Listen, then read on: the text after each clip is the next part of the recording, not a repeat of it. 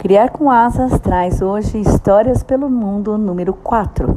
História contada por Patti Giuliani.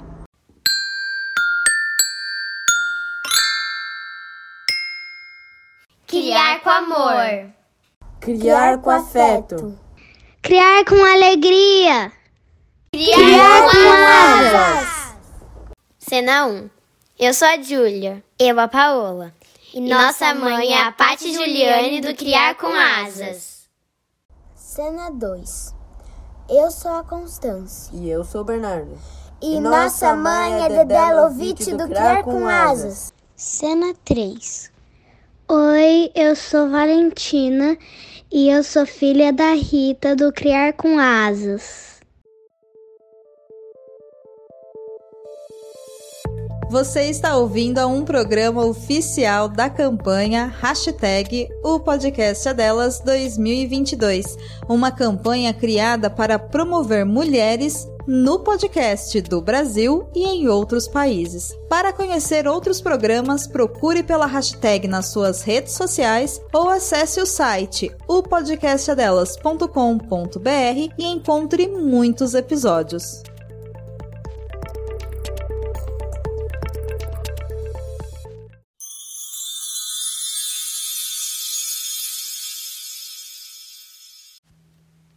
Fonchito e a Lua foi escrito por Mário Vargas Llosa.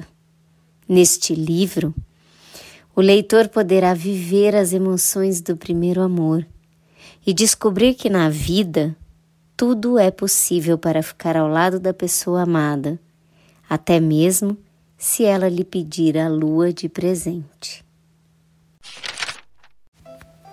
Fonchito morria de vontade de dar um beijinho no rosto de Nereida, a menina mais bonita da turma. Nereida tinha olhos grandes e muito espertos, um narizinho arrebitado, cabelo pretíssimo e uma pele branca como a neve, que devia ser, pensava Fonchito, mais suave do que seda. Um dia no recreio, teve coragem de se aproximar dela e, sem que os colegas que estavam brincando por perto ouvissem, disse: Eu queria dar um beijo no seu rosto. Você deixa? Nereida, um pouquinho vermelha, olhou para ele muito séria antes de responder: Eu deixo se você trouxer a lua para mim. Fonchito ficou triste e desanimado. Será que essa resposta significava que Nereida nunca ia deixar que ele lhe desse um beijinho? Mas a partir desse dia, começou a fazer uma coisa que nunca fazia antes. Ficava um tempão na varanda ou no terraço da sua casa, contemplando a lua, deslumbrado.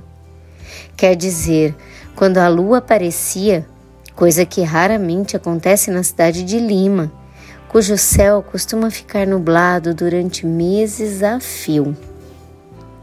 Num dos raros dias em que se via no céu de Lima uma lua redonda como um queijo, depois de ficar um bom tempo olhando para ela, Fonchito, com um suspiro, já ia descer para o quarto e se deitar.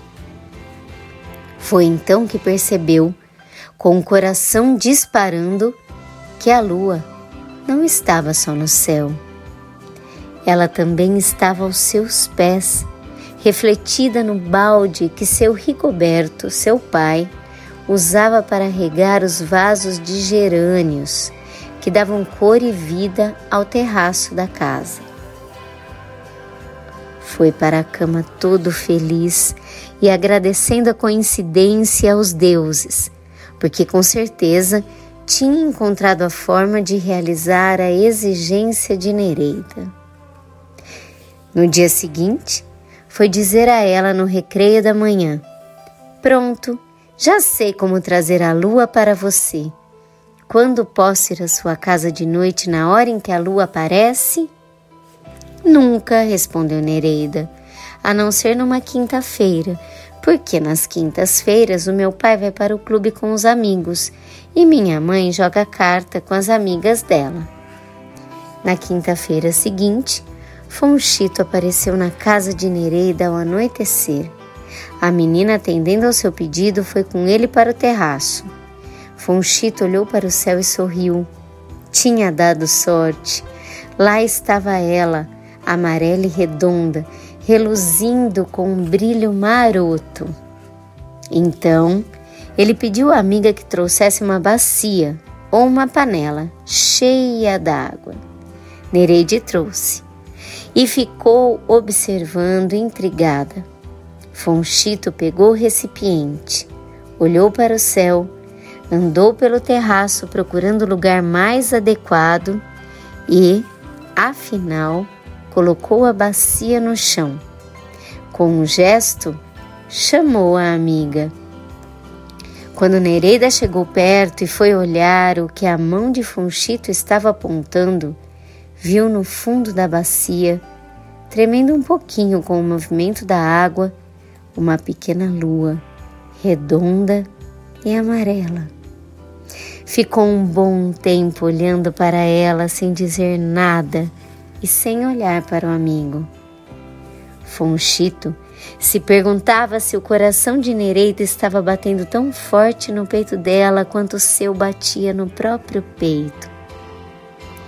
Ele soube que sim, quando Nereida, ainda sem olhar para ele, deu-lhe o rosto para que ele pudesse beijá-la.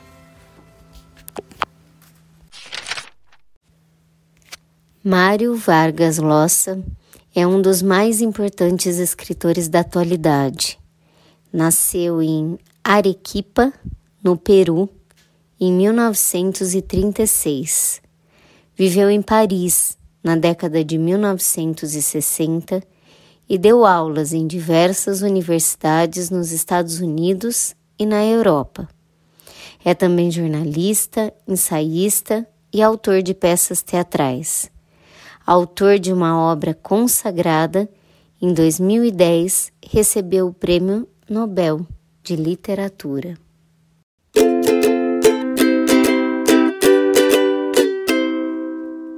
Hora do Jabá. Se você gosta do nosso conteúdo, pense em nos apoiar com qualquer valor mensal e colabore com a mídia independente. Estamos no catarse.me barra criar com asas. Visite também nosso blog criarcomasas.com. Também estamos no YouTube, Twitter, Instagram e Facebook. Segue a gente lá.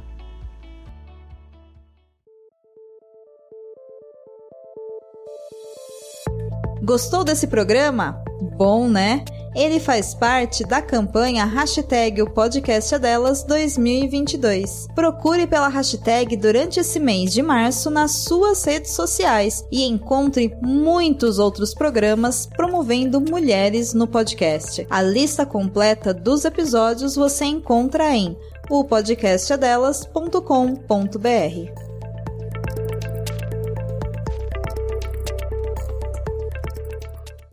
História contada por Patti Giuliani. Vinhetas, Julie Paola.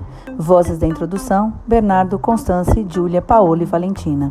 Mandalas e avatares, Constance. Edição, Dedelovitch.